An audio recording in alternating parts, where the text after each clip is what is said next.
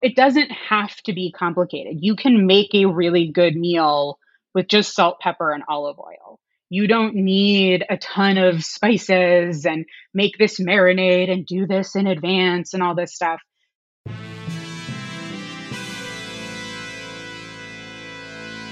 Thomas Edison, Richard Branson, John F. Kennedy, Mozart, Michael Jordan, Will Smith.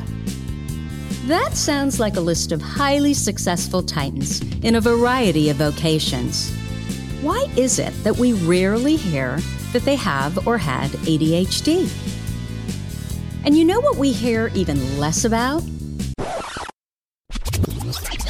Serena Williams, Emma Watson, Mel Robbins, Whoopi Goldberg, Agatha Christie, Erin Brockovich, Cher. Yeah, the successful women navigating ADHD.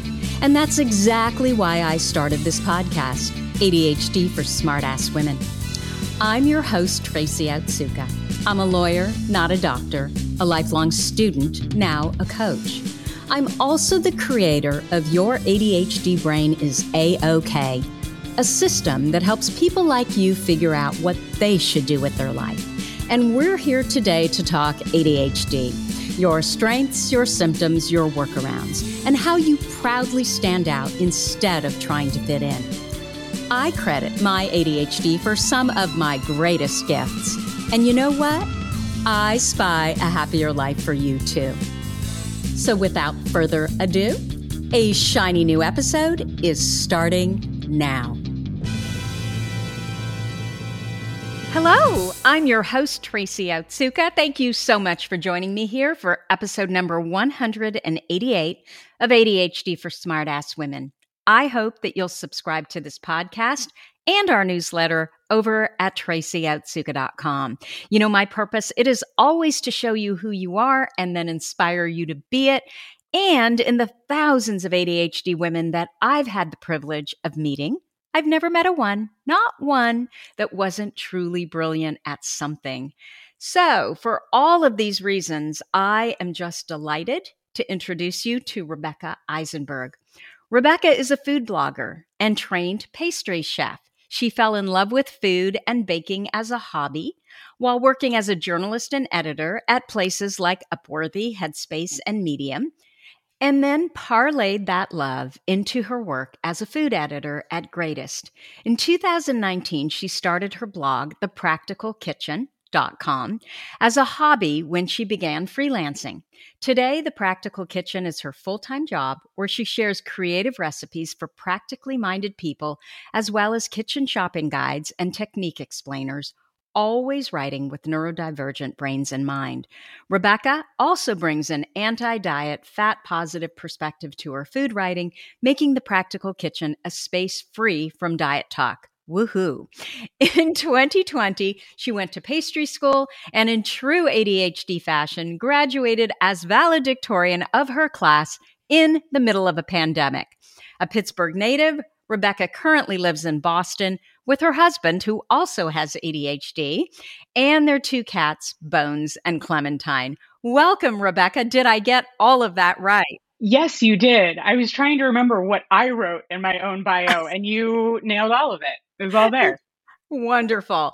So, I should also mention that you are here courtesy of one of our listeners, Justine Bunger, who oh. kept telling me actually she didn't keep telling me. Your name came up a few times and then justine was the one who i finally said okay we need to talk to rebecca. Go fi- let's go find her. So wow. i'm delighted to have you here. That's great to know. Thank you. And thank you justine. So can we talk about your adhd diagnoses first? Yeah. What yeah. happened? So, I am the only woman with ADHD I know who was diagnosed as a child. I was diagnosed, and I actually don't know the full circumstances of my diagnosis, but I know I started medication in about sixth grade after my parents had sort of exhausted non medication interventions. I was a fairly oblivious child. So, like, at some point in like fourth or fifth grade, I think we started going to, like, my mom started taking me to therapy, you know, it was all the kind of kid therapy, playing with stuff, ta- you know, drawing stuff. Um, and I remember they were trying, we had checklists, we were color coding books and notebooks just to kind of see, but I, I didn't understand why any of this was happening. I think I probably just assumed everyone my age was doing it. but what I learned later was I guess there were, we were on a road trip. It was me, my mom, my dad, and my sister. I, so I would have been in third grade when I was learning the times tables, and they were quizzing me for a test or something on the times tables. And in this two hour car ride, I could not remember anything, you know, like I just couldn't. Numbers mean very little to me. They always have. And I could not remember the times tables. My younger sister, who was in kindergarten, was memorizing them. And my parents mm. were like, hmm, something here doesn't add up. You know, so I had always been very hyper and things like that. But there was something about the times tables where I wasn't catching on and my younger sister was that they were like, we need to seek out actual help. So I know they exhausted sort of non medication stuff. And in sixth grade, in the middle of the school year, I started taking medication. And I think my mom has saved somewhere my report cards from the first two semesters. It was sort of like straight B's with like A's in like art and English. And then the comments from the teachers all said, like, Rebecca could do really well in this class if she could just pay attention. And then if you look at the first report card after I started the meds, I had all A's except for like a B in math. And all of the things said, like, we knew Rebecca could do it if she just paid attention. um, my parents didn't tell my teachers that I had ADD, and they didn't even my mom debates this with me. I don't remember being told that I had ADD. I remember her explaining the medication as some people have a pathway in their brain that is blocked that helps them remember to do things or pay attention. Mm-hmm. This medication will open that pathway. So, and I, again, I was an oblivious, I, I just didn't question it. I was like, okay, I take these meds now. That's what I do. And it was in ninth grade at my grandfather's funeral, which happened around midterms, that I overheard my mom saying to someone, How am I going to explain to her school that her grandfather died and she has ADD and that's why we need her to take her midterms at a different time? And I remember mm. turning around and going, I have ADD. Did and you know mom, what it was? I knew what it was from the like media, like the way, you know, mm-hmm. anyone who doesn't have ADD knows what it is. But that was my understanding. And I remember my mom being like, Yes, of course you do. How did you not know that? and, I, uh, and I was like, I I don't know. I didn't know. The way I think of it is I am both very grateful that my parents got me help as early as they did because in the early 2000s, late 90s, girls were not diagnosed with ADD the way I was. And I am so grateful that like I had the medication when I did and some of that support. However, all of the research was sort of done on boys with ADD. And yeah. at no point did anyone that I can remember ever really sit me down and say, this is what ADD is. This is how ADD might change as you get older. And at the time when I was diagnosed and when I was learning about it, there was still that sort of belief that you grow out of it. Mm-hmm. So in some ways, I it, it was great that I was prepared for it, but in other ways, no one really prepared for prepared me for how the ADD might change over time, coping mechanisms, other skills you might have to build. It was just sort of like the medication worked, she's good. And so I had to do a lot of learning again as an adult. Well, and honestly, Rebecca, I think that's basically what it is today too. Mm-hmm you know doctors just write you a prescription it, and they don't really uh, you know that's it that's what you walk mm-hmm. out the door with and i mean if medication works for you oh my god that is so wonderful but it can't be just about medication and what's mm-hmm. interesting to me is you had B's in school so you weren't doing poorly mm-hmm. but your parents must have seen that yeah but she could do so much uh, we know she's capable of so much more yeah, I mean, I was smart. I am smart. Like, I mean, you know, so many people with ADHD are really smart and capable and brilliant, but just don't necessarily know how to focus or study or stay on top of things in a school environment. I went to a small private school, which was really helpful because I got the attention from teachers that I needed. And there were a lot of things at school that I was naturally good at. Like I I mean, I'm a smart person. But it was always more like my grades didn't really reflect my actual capabilities or intellectual capabilities. They were more reflective of like my ability to pay attention in class or remember to br- bring the right homework home. As a child, it was interesting. I was very nerdy. I wasn't one of the cool kids. I had glasses. And so there was always this assumption from my classmates that I was very smart and that I got good grades. Mm. And I I kept it very sort of hush hush. I, I played very coy. You know, there were always the mm-hmm. students who were really competitive about grades and they wanted to see what you got. And I always sort of would like hide my paper, like, I don't know, maybe I got an A, who knows? And I like had really gotten a D. And I just let them believe it was an A. Yeah. You know, school just school and studying just were not skills that I really had and and I just was like I'm just going to do my best and if I do well I do well and if I don't I don't but I, yeah, I mean, I did pretty well. I, I am a people pleaser. I wanted to be good at these things, but it was really, I mean, taking tests was really hard. Studying was really hard, you know, and it was with the medication I was able to to then do those things.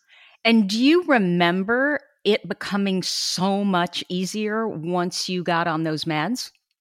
Or did to you feel honest, like you still had to work so hard?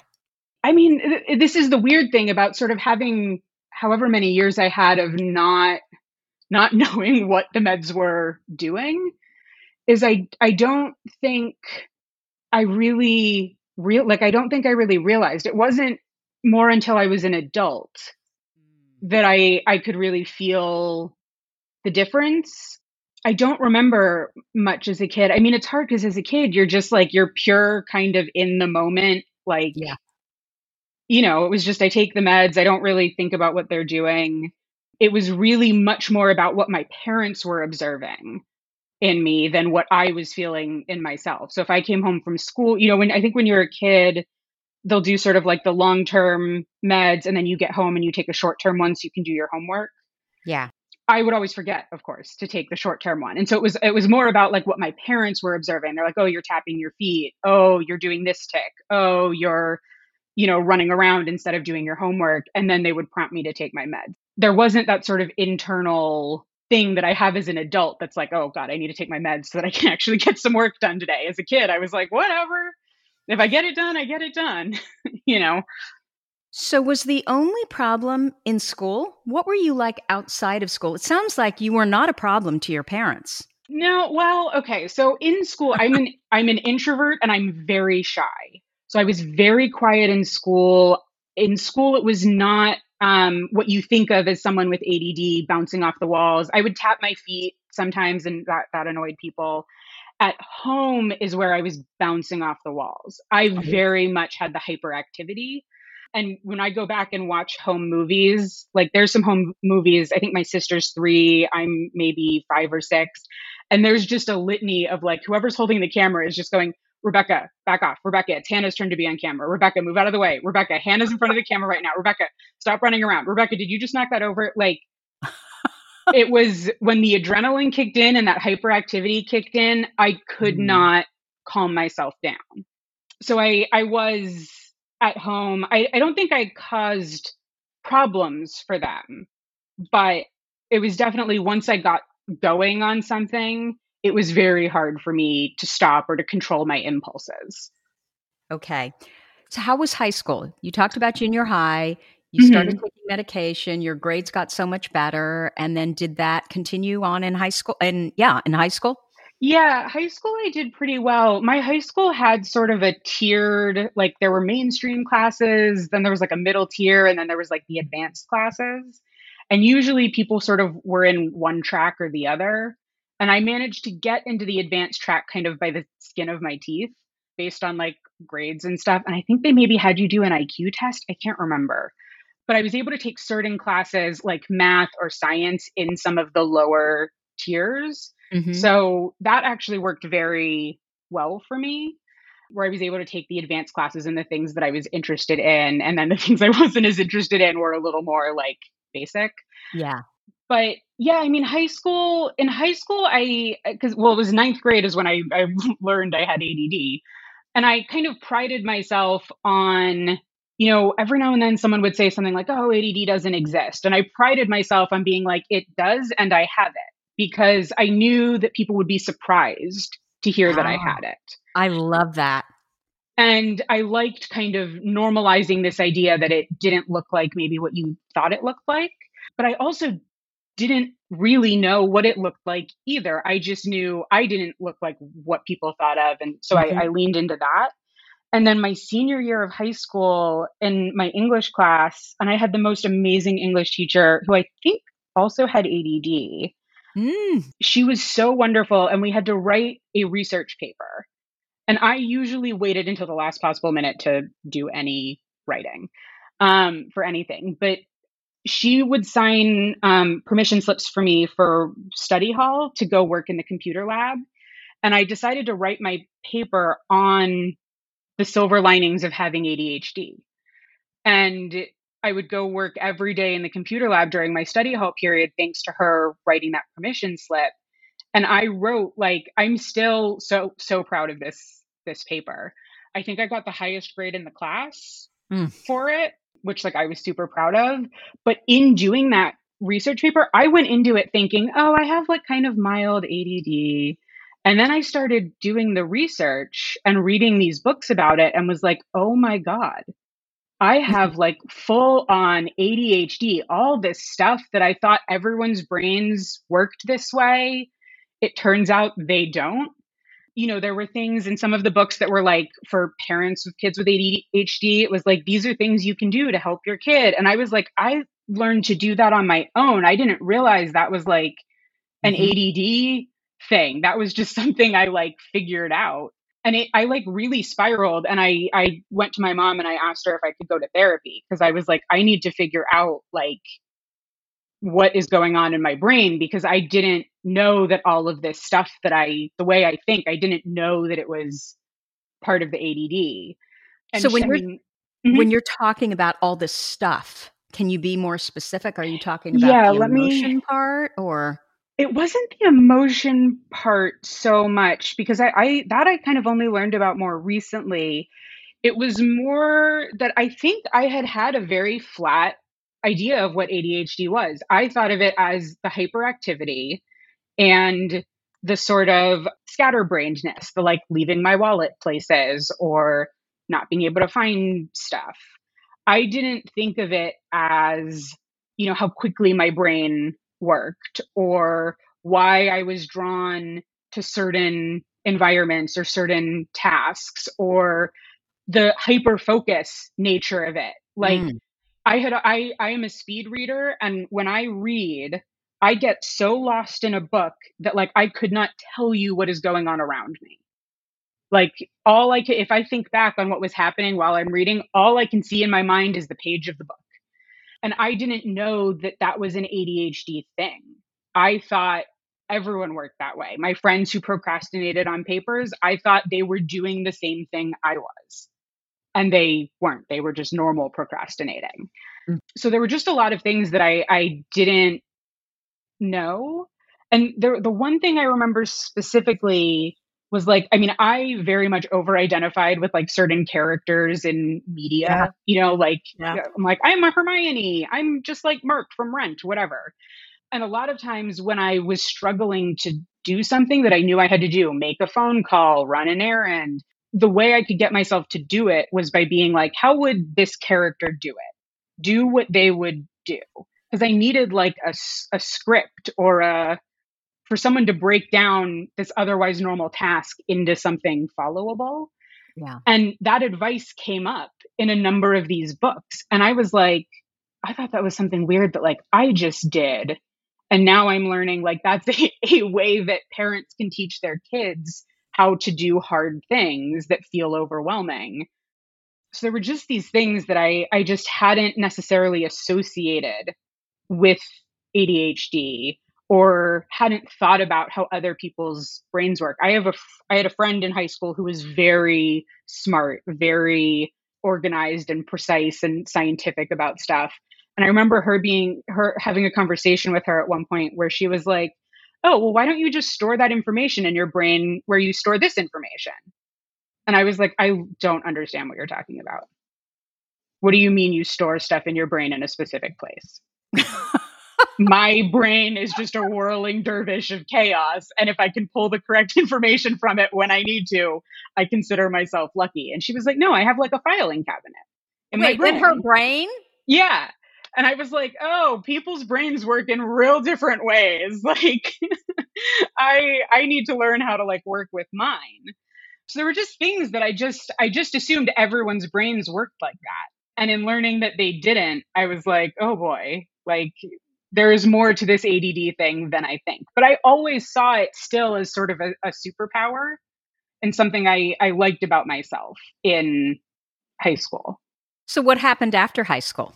College was fine. I mean, it, it was it was definitely a bit of a learning curve you know, uh, controlling my schedules and stuff like that. Like I remember at one point I had to hang a, a, a post-it note next to the door of my dorm room that was like to leave for classes that start at 905 leave no later than it was like 845 or something because yeah. for some reason i could get everywhere i needed to on time for whenever classes started except for the 905 classes my like time blindness always threw me off. And I would have to like sort of write these reminders down somewhere where I would see them. Otherwise, every day I would forget what time I had to leave.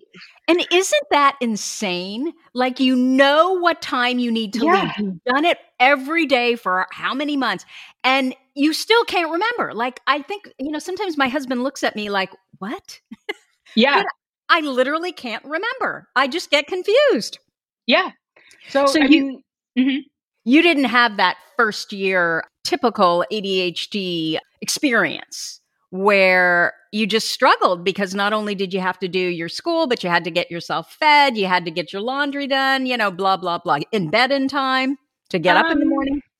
I did have, I had some of that, I would say, but it, it was more, I was overwhelmed by some of the expectations in my classes and I, the thing I struggled with most in college, I would say, is I didn't know how to ask for help when I mm. needed it.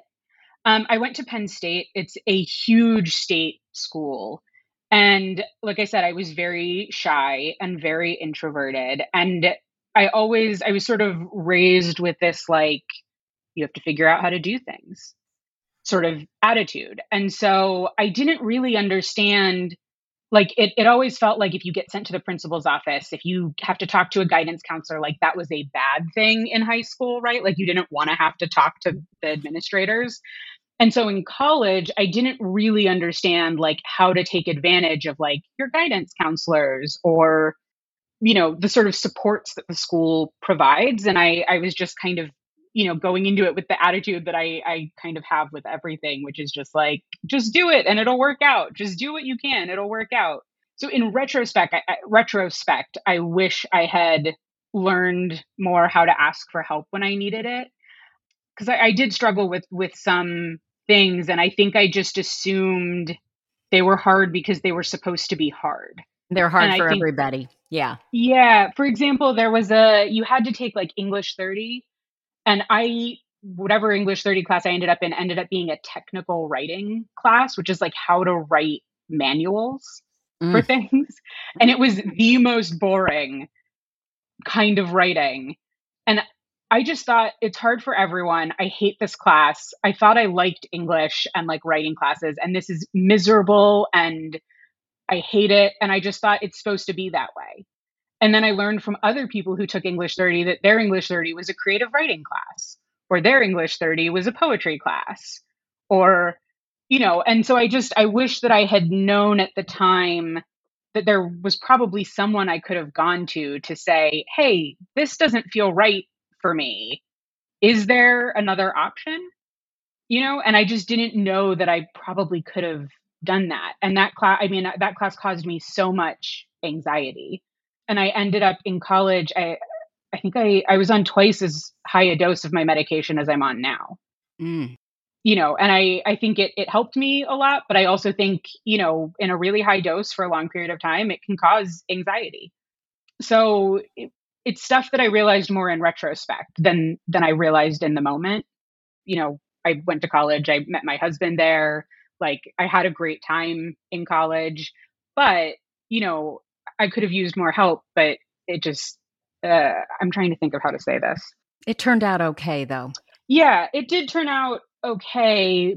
Yeah, it was. I, I realized it more in in retrospect that there were times in my life where I I needed help where I wasn't getting it, and I didn't mm-hmm. know how to ask for it. So college was fine you know, I have my degrees in film and video. I liked those classes a lot. I worked for my college humor magazine. I was editor in chief my senior year.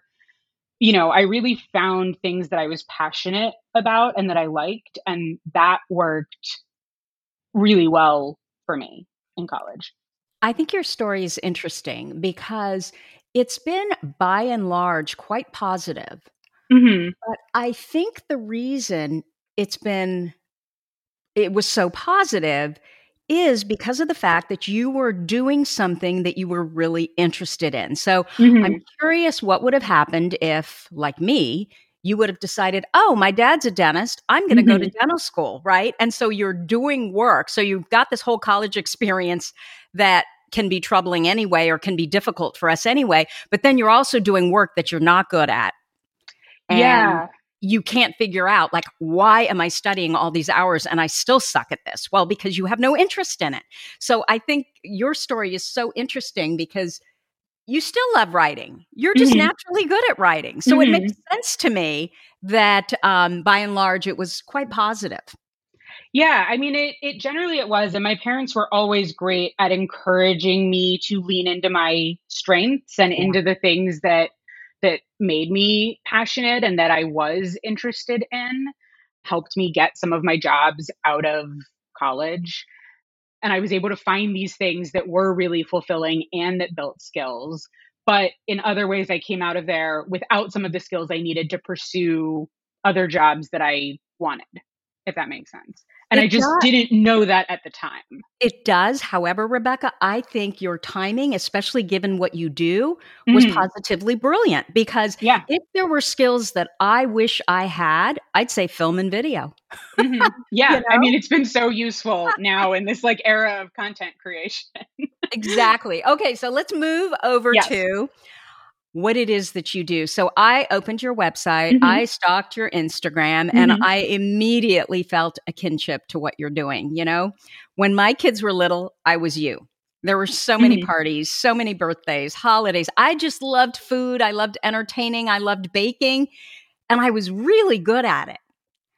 And I'm mm-hmm. sure that there are listeners who this is so not their thing. So they're thinking we're both nuts. So but what I really wanted to say is that having something taste good is great, but it's only half the equation. It can taste great, but if it looks like something, I don't know, your four year old and your dog made using their own bodily fluids, you know, I'm sorry, it ends up tasting that way regardless. You need aesthetics. And you, my friend, have this in spades. Oh my gosh. Everything you. you do is so beautiful from your food, of course, to your website, to your photos.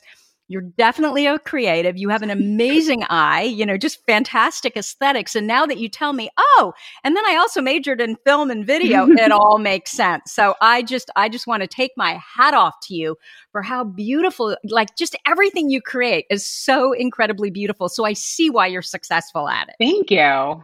I really appreciate that. So I want to know what made you start the practical kitchen? Why'd you do it?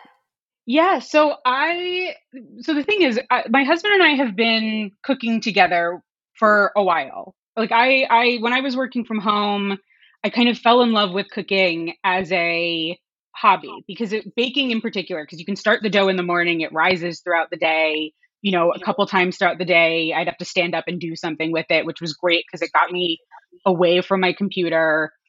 And then at the end of the day, I'd have like a great loaf of bread. Oh, and so it smells I, so good. I know. so I had like fallen in love with cooking and baking, and we watched a ton of like Food Network, food shows. Uh-huh. I love a food project. And when I was working at Headspace, which was in a physical office, I finally had an office where I could bring in the stuff that I was making. And everyone always said, you know, when you're in the world of content creation, I was a journalist, digital content kind of thing, and you're good at food, everyone's going, you should start a food blog. You should start a food blog. And I'm like, okay, but I'm following other people's recipes. If I start a food blog, I, I need to develop recipes. That's a whole different end science. And so I kind of, you know, I I would kind of laugh it off and be like, ha ha ha, very, you know, very funny, but I'm not going to do it.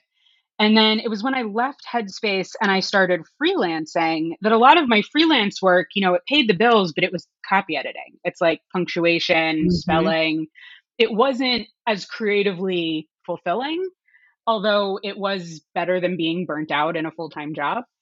And so I was like, you know what? I think what I want to do is combine my love of food with this, you know, sort of almost decade of experience in digital content. And I think I want to start applying for some food editor jobs, food media jobs, but I don't have a portfolio.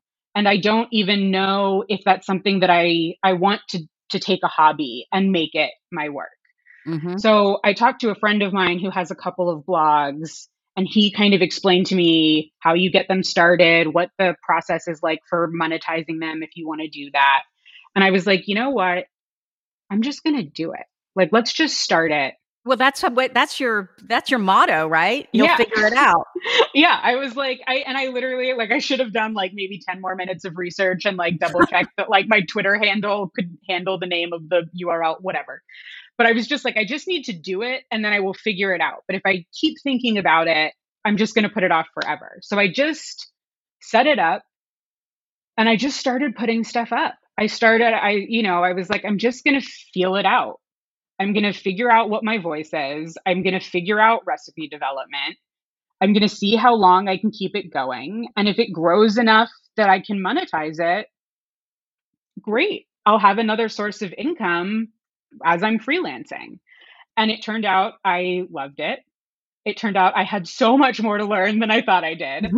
but I I loved it and then I got really lucky. I started it in I think like July or August 2019 and then I shouldn't say I got lucky, but the pandemic was great for food bloggers. Those early days of yeah. the pandemic when everyone was at home. Yes. Oh my God. We were cooking up a storm over here because there was nothing else to do.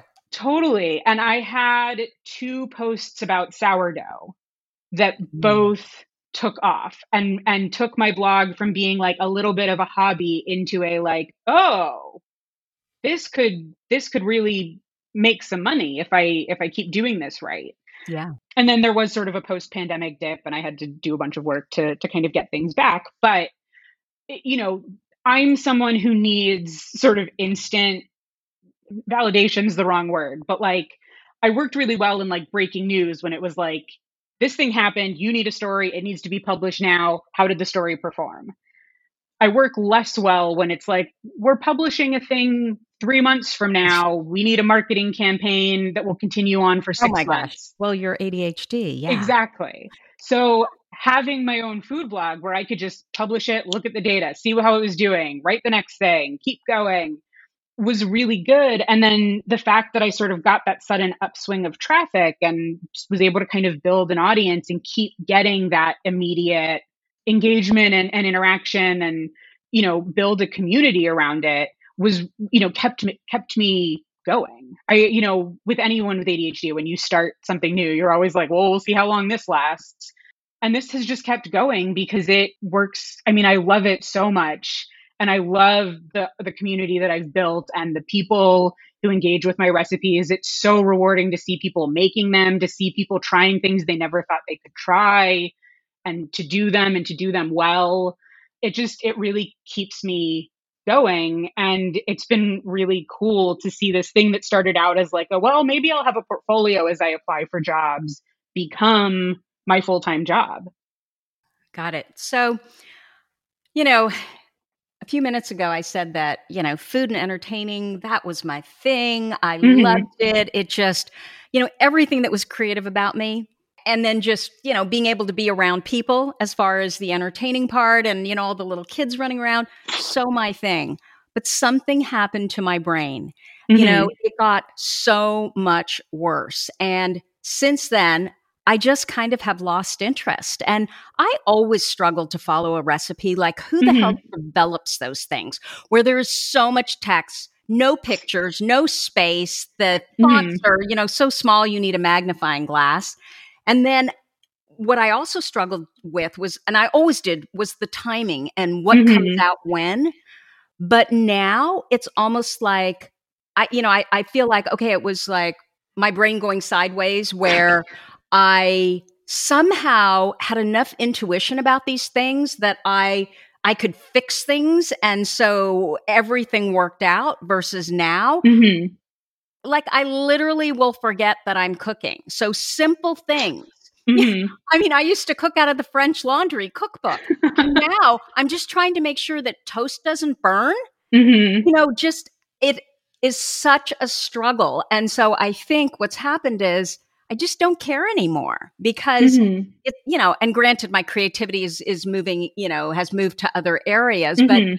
kind of makes me sad. And so I, you know, have often thought, oh, well, I should take cookbooks and I should make them for, you know, ADHD brains, you know, Mhm. where there's lots of pictures and there's lots of Mhm. space. Like I love the, I don't know if you've ever, you probably haven't, but subscribe to Blue Apron where I everything's on have. card and there's Mhm. photos and there's just a little lines of type. So Mhm. know what needs to go next and i'm not constantly trying to you know weave my way through all of this text so my Mhm.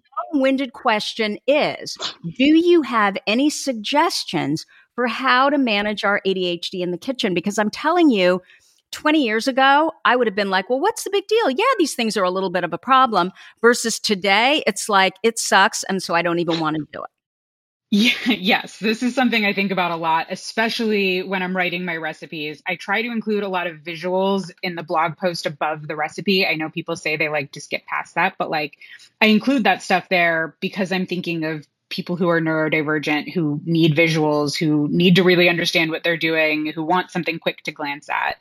Um, and I try to keep my recipes brief, but also include enough detail so that people aren't confused by unfamiliar terms. And when people ask my advice for how to motivate themselves to cook, I try to be aware of the fact that the things that work for me because I love cooking and baking may not work for someone who's just like so over it. Because if you're not interested in it, like your ADHD will fight you every step of the way. But I mean, if it helps in any way, like there are some things about ADHD that are universal because my ADHD gets the better of me sometimes too. I have exploded eggs on the stove that I forgot I was boiling and the water boiled away and I was Yes. picking eggshell out of the ceiling for months. Like it does happen. But some things that I find that are really helpful are um, I use my Alexa device all the time because without having to stop what I'm doing, I can just out loud say to her, set a timer for 20 minutes. An hour, remind me to do this. In an hour and a half, remind me that I left the meat defrosting. I can just say these things, and then wherever I am in the house, it will remind me, and I'll go, oh, right, I forgot I was doing that. I need to go okay do that. so hold on a second Mhm. So I use my Apple Watch for that, but it's kind of a pain. And then sometimes I forget Mhm. what it was for, you know, the timer. Yeah. Versus with the Alexa, you can actually say, you know, bread rising or bread, you know, in the oven, and it will tell you.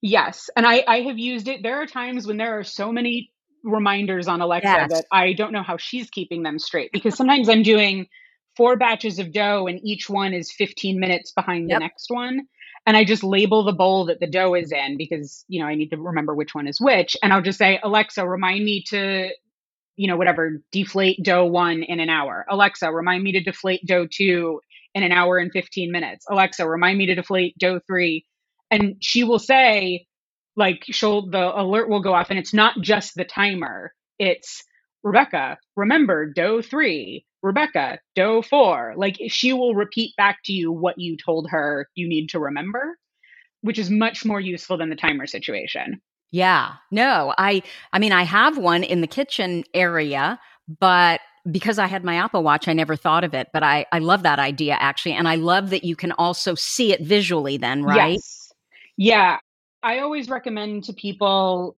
if you have adhd and you're using something in the kitchen get the echo device that has the um, screen on it Yep. I Um, agree. I use it for math all the time too when I need to divide dough. And like I have auditory processing. Like if you just say something to me, I have trouble remembering it and its numbers.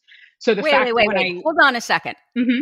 You can use, I'm going to say A L E X A because you've woken her up. And so now Oh, she's, sorry. you know, she, she's eavesdropping.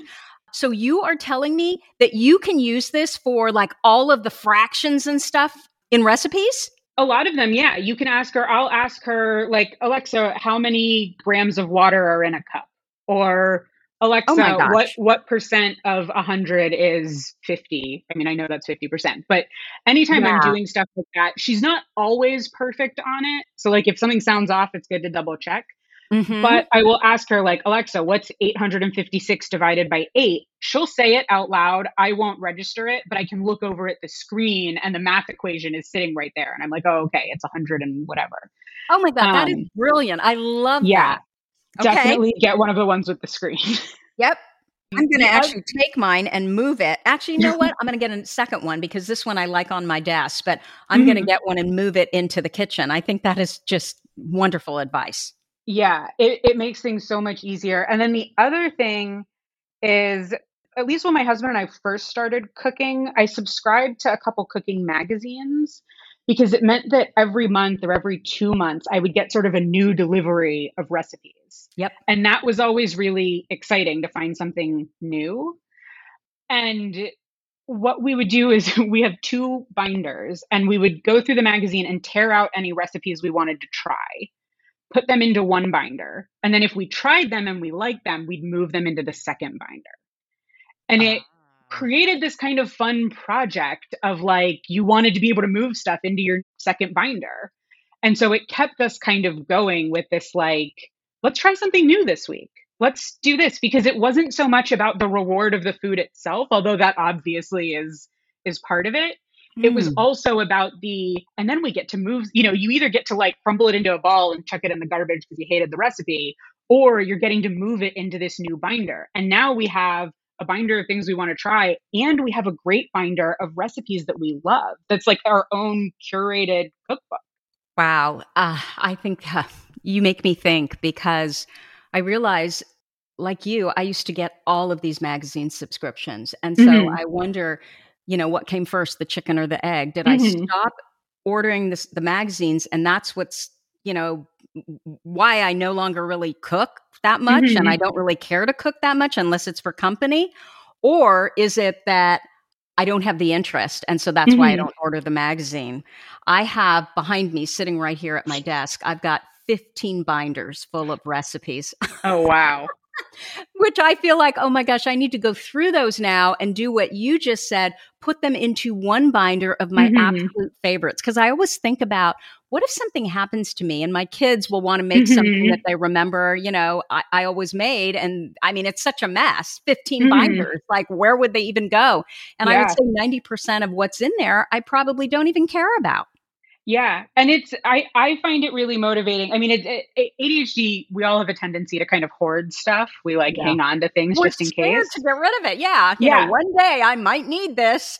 Right, but by going through the magazines and tearing stuff out, then I'm like, Mhm. cool, I can throw out this magazine. I've just kept the things that I need. Throw out the magazine, recycle the magazine. But it, it's an interesting, different way of motivating yourself to cook because the reward isn't just oh, and then I'm eating this delicious meal. It's also and I'm building this, you know, sort of collection of recipes that the next time I'm like, what do I want to make for dinner? Yeah. You can just open that and they're Well, and it makes it so much easier then, right? Mhm. Because I think what we struggle with is are those decisions. Mhm. You know, oh my gosh, one more thing. Hmm Yeah, I mean that's why I really turn to meal planning because otherwise you get to the end of your workday and it's time to cook dinner, and I'm like, I don't want to open a cookbook. But if I planned on Sunday that I was going to be making this thing on Wednesday, at the end of the day on Wednesday, I just have to do the next step, which is open the cookbook and go to the right page, and then I can start cooking. Okay, so that I guess gets us to meal planning. Um, I'm just going to warn you, I cannot Mhm. decide what I want to eat until I'm actually hungry, which has Mhm. been a contention. You know, my my husband is the Mhm. absolute opposite. He would Uh-huh. plan the week in advance, they plan the Uh-huh. month in advance, and be perfectly happy. So, Mhm. meal planning, like, Yeah. what the hell?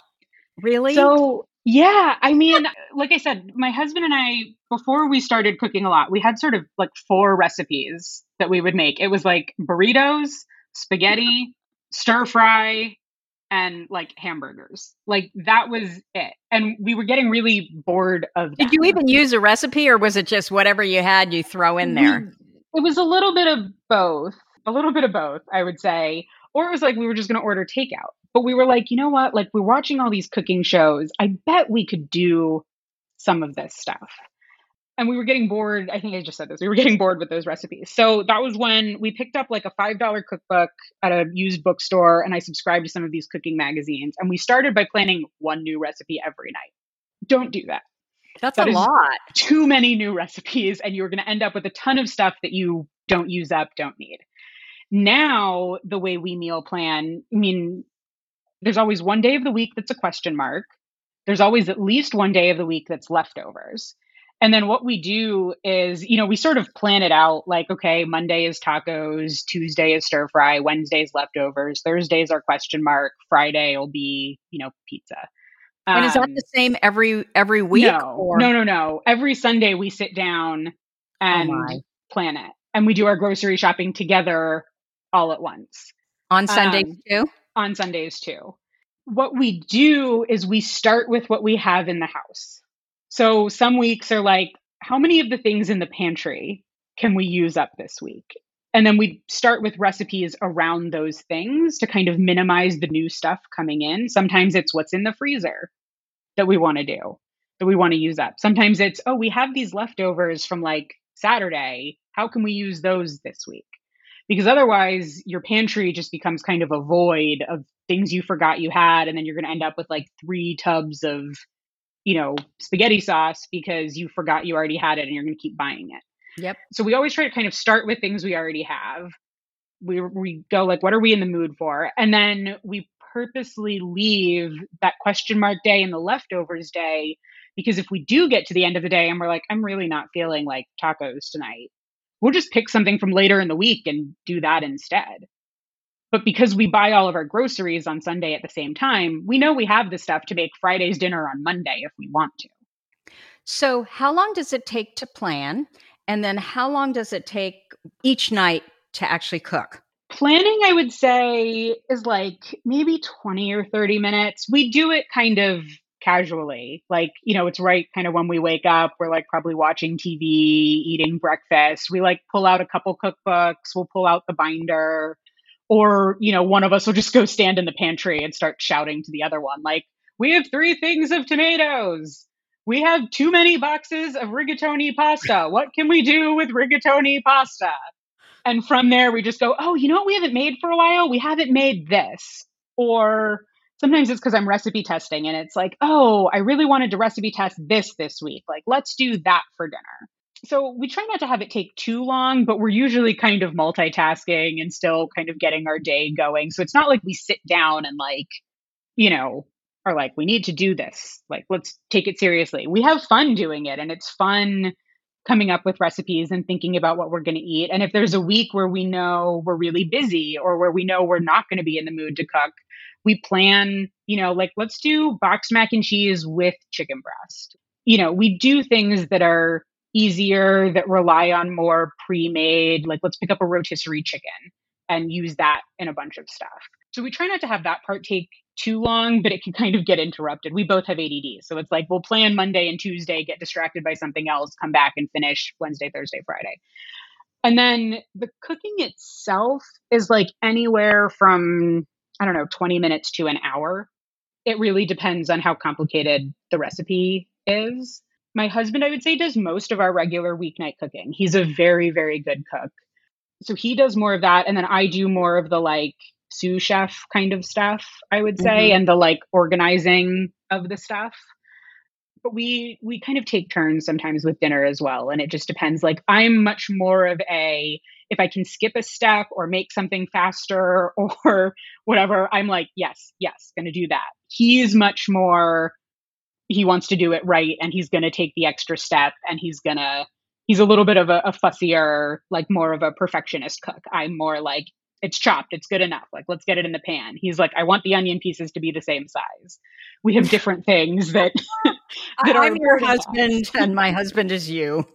Yeah so we have different things that kind of motivate us. There's a reason i prefer baking because baking feels a little more like assembly yeah. whereas cooking you have to be kind of always on baking you can kind of pace out you can slow your steps down a little bit more easily but yeah, it's like anywhere from 20 minutes to an hour. It kind of depends on the recipe.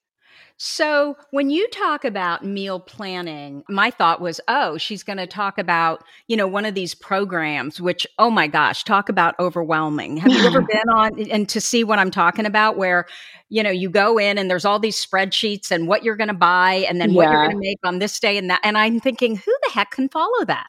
No, no, I've never done one of those. I can't imagine doing one of those. I think my thing with meal planning is like if you haven't found a system that works, if you've tried to use someone else's system and it hasn't worked for you, that doesn't mean that you're bad at meal planning. It just means it's not the system for your brain. My system works really well for my brain. We started off with a whiteboard. The whiteboard like didn't have enough. We needed a grocery list with it. We've finally found the right meal planning pads for it. It works for us. But if if my system doesn't work for you, it's about figuring out what your goal is. Like, what is your goal with meal planning? Is it to not have to make a decision at dinner time? Is it to try new ingredients? Is it that you want to cook more original recipes? Is it that you want to maximize leftovers? What is that goal? And then figure out kind of working back from there what helps you get there. So let me ask you a question. Yeah. I'm sure there's someone listening mm-hmm. who is thinking, I hate cooking.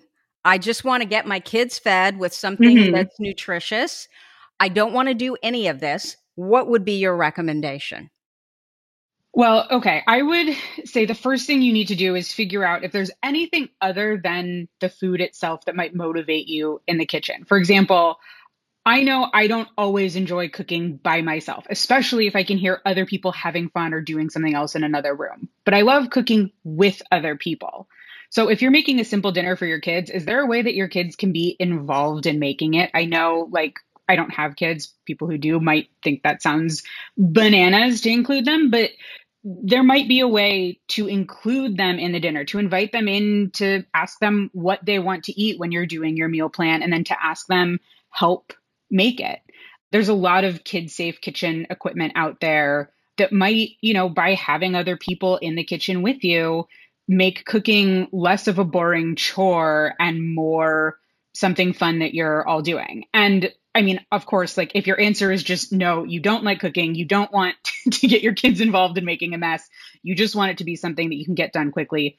I totally get that too.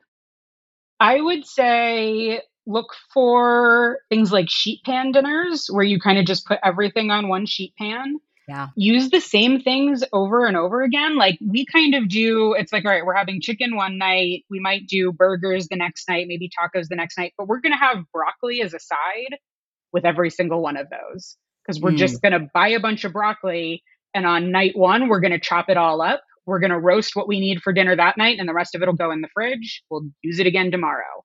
So anything that we can like keep simple it doesn't have to be complicated. You can make a really good meal with just salt, pepper, and olive oil. You don't need a ton of spices and make this marinade and do this in advance and all this stuff.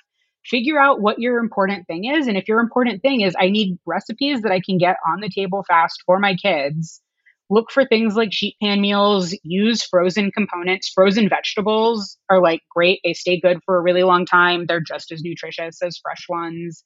Look for things that are hands off and don't be afraid to use prepared stuff. Rotisserie chickens are something we use all the time when we're like, oh, we, we need like a protein for this, but we don't really feel like cooking chicken tonight or we forgot to defrost the chicken. My husband will just pick up a rotisserie chicken on his way home from work and now we have our chicken. So don't be afraid of doing those sorts of things. I'm also a big fan of looking for like one pan pastas. You know, anything I can do to reduce the amount of dishes I have to wash are really helpful.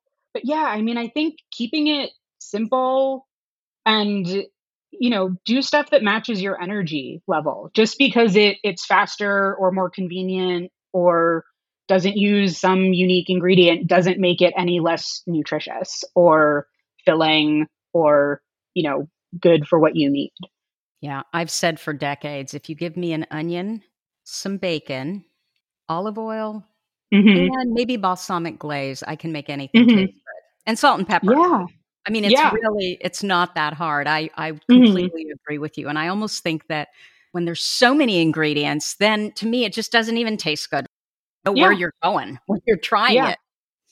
Yeah, and um, I think also, you know, using things like like uh like a mini food processor. There's uh-huh. some nights where I'm like, all right, I'm going to chop the onion by hand. I'm going to chop the celery by hand. I'm going to chop the carrot by hand. And there's other nights where I just put them all in a food processor. And I'm like, eh, it's good enough. It's going to get it done faster. And that's what I need right now.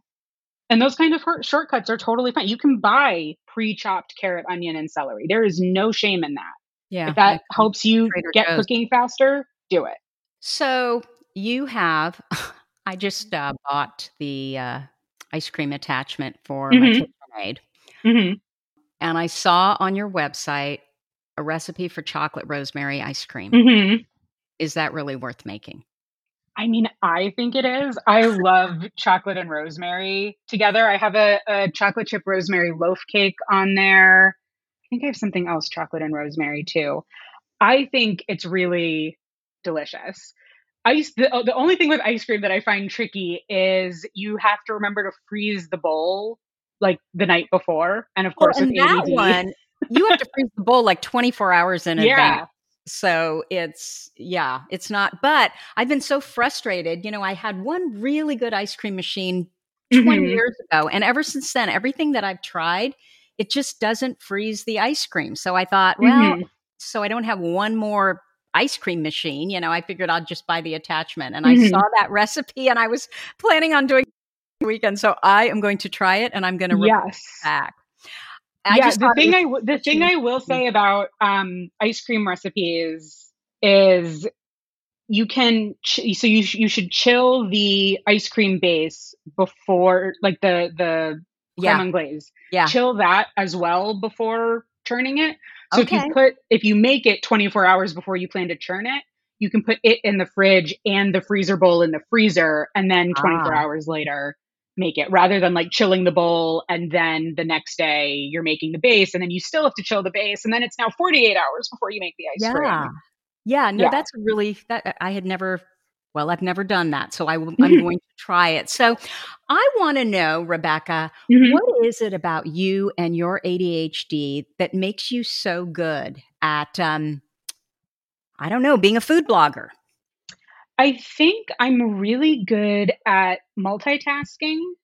I'm really good at being able to do things quickly to the best of my ability and then move on to the next thing that needs to get done. You know, I, I occasionally I kind of spiral into a thing and I'm like, I need to do this perfectly. But ultimately, I get overwhelmed and then I go, you know what? I'm just going to do my best and I'm going to move on to the next thing and not worry about it too much. And I might have to clean something up later, but I'm going to move on. Um, and so I think that sort of drive to kind of just keep moving has been really helpful, especially as a food blogger. I'm the CEO, I do marketing, I'm my website hmm. manager, I do social and content and recipe and photos and have to do contracts. So the ability to just kind of keep moving and keep, you know, kind of going to the next thing and doing it to the best of my ability and moving on has been really helpful. And I think, I mean, in general, I think one of the things that has helped me be successful is that, like, in a crisis situation, I get very calm and very focused um, and can really kind of get myself out of it, which worked. That was very great, good for breaking news in particular, but has also been helpful with like kitchen stuff.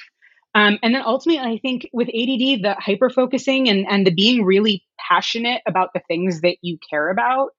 I mean, the amount of work that goes into a food blog, I, I don't know that I could have sustained it without my ADD mm. kind of mm. really, really driving me to learn more and to do more and and to just be excited about it even when it's really hard. Do you have a number one ADHD workaround? I mean, I think the Alexa use, mm-hmm. using my sorry A L E X A is definitely a big one. But I think the biggest thing for me is just figuring out what works for my brain and then doing it even if it seems weird. You know, my kitchen isn't organized the way other people's kitchens might be organized. I know when my parents come to visit, they're like, You have so much stuff out. And I'm like, Yeah, because if I put it away, I forget it exists. And so just kind of figuring out like, if I keep misplacing something, asking myself, where do you keep putting it when you misplace it? And then just making that the place where it belongs is one of the most useful things for me. It's one of my biggest ADHD workarounds is just going, I'm going to work around it by working with it. Do you struggle with the clutter at all? I do a little bit. I definitely have a lot of stuff. I try to keep it organized as best I can. The way my husband and I kind of describe it is our apartment is always like 30 minutes away from being ready for guests. you know, like 30 minutes of frantic cleaning and it'll look really organized. But for the most part, when it's just the two of us, if like the kitchen island's covered in stuff and there's stuff all over the coffee table or, you know, there's like socks in the middle of the hallway for some reason, it doesn't super bother us. We do have one of the things that helps though is we have a Roomba and the Roomba runs twice a week on a schedule. And when we hear that Roomba click on, it's like, oh God, we got to pick everything up off the floor. That is hilarious. That is a fantastic workaround. So yeah. the Roomba is basically, it, it's an announcement that, hey, guys, yeah. get to it. Oh, I yeah. love it. And so all of a sudden we have to run around and pick everything up. and it sort of creates this like frantic 15 minutes of cleaning, you know, that we wouldn't have otherwise. So there is some clutter, but it's generally we know where things are. And then periodically we, we organize because we have guests coming over or the Roomba is going to eat them if we don't move yeah. them. Yeah. so our are you worried? I've I've been I'm sitting here, you know, like should I tell this story, which I may have told mm-hmm. before. so when I first got the Roomba, our dog was a puppy.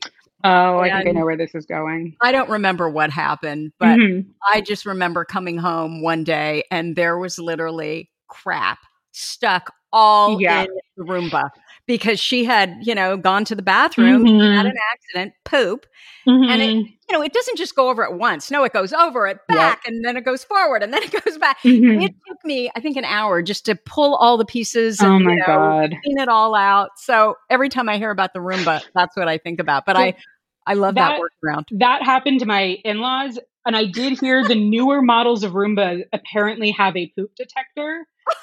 The the problem is it can't sense diarrhea. Oh, geez. Yeah, it can only sense solid, solid waste. Oh my but yeah, god. We have cats. They use litter boxes, so it's not a huge problem. But we do. The Roomba is on a schedule. One of the times when it goes is at like ten thirty at night on a Wednesday because we know we'll be home. Yeah. We don't want it to run if we're not here, so we had to put it at times when we're like, we'll probably be here at those times. So it does mean like our cleaning time is now ten thirty on a Wednesday. So the Roomba really works because my, you know, I still have it sitting there, but I never use it anymore because it was always getting stuck. Ours, I mean, we have a small apartment that's one floor. We do close the bathroom doors because it will just go in the bathroom and clean the bathroom for an hour if you let it. It's not the smartest, but it does. With the two cats, we have a ton of cat hair everywhere. And with all of the cooking and stuff and the flour and the mm-hmm. everything like we're good at putting stuff away in the kitchen but cleaning stuff up you know sweeping vacuuming we're not always the best at and so knowing that the roomba is going to go around the bottom of the cabinets in the kitchen and get like you know the garlic papers that fell under there or whatever is really helpful we do vacuum and you know swiffer in addition to that occasionally but knowing that the Roomba is going to run twice a week and just get the like hairballs and and those sorts of things does it does make a difference. And there's one I understand now that I don't know how often you have to clean the, you know, I mean, it literally like it goes right into a garbage can and unloads yes. it. So you don't. Yeah, have, I've seen that one. Because that to me, it's like was more work for me to clean it mm-hmm. than um, to just go and do it myself. So I, I was interested. Anyway, Rebecca, are mm-hmm. you working on something that you want to tell us about? I mean, currently I'm working primarily on my blog. You can follow it at thepracticalkitchen.com. I'm on Instagram at the.practical.kitchen and on Twitter at practicalkitch. You Wonderful. can also find me on Facebook. I think I'm on some other social media platforms, but they're not as as prevalent if you sign up for my newsletter, um, it goes out once a week and you'll kind of get updates on other things I'm working on. I just started teaching virtual baking classes. I don't have like a set schedule for them. I have one coming up later in July. If I don't know when this will go out, but I'm hoping to do at least one a month. So if anyone's interested in virtual baking classes, definitely subscribe to my newsletter because announcements will go out there.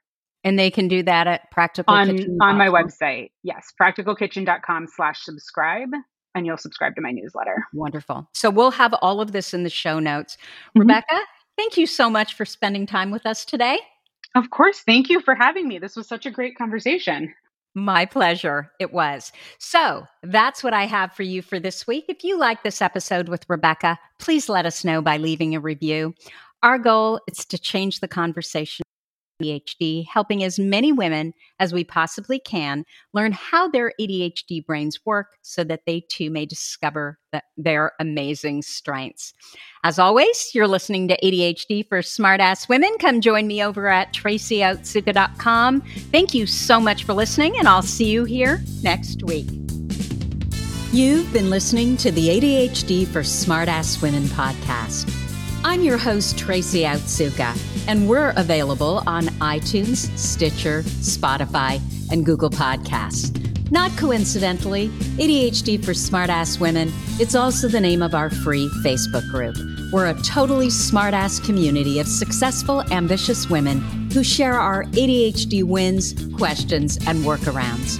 Join us at tracyotsuka.com where you can also find more information on our Your ADHD Brain is A-OK system. I spy a happier life for us, and I'll see you again next week.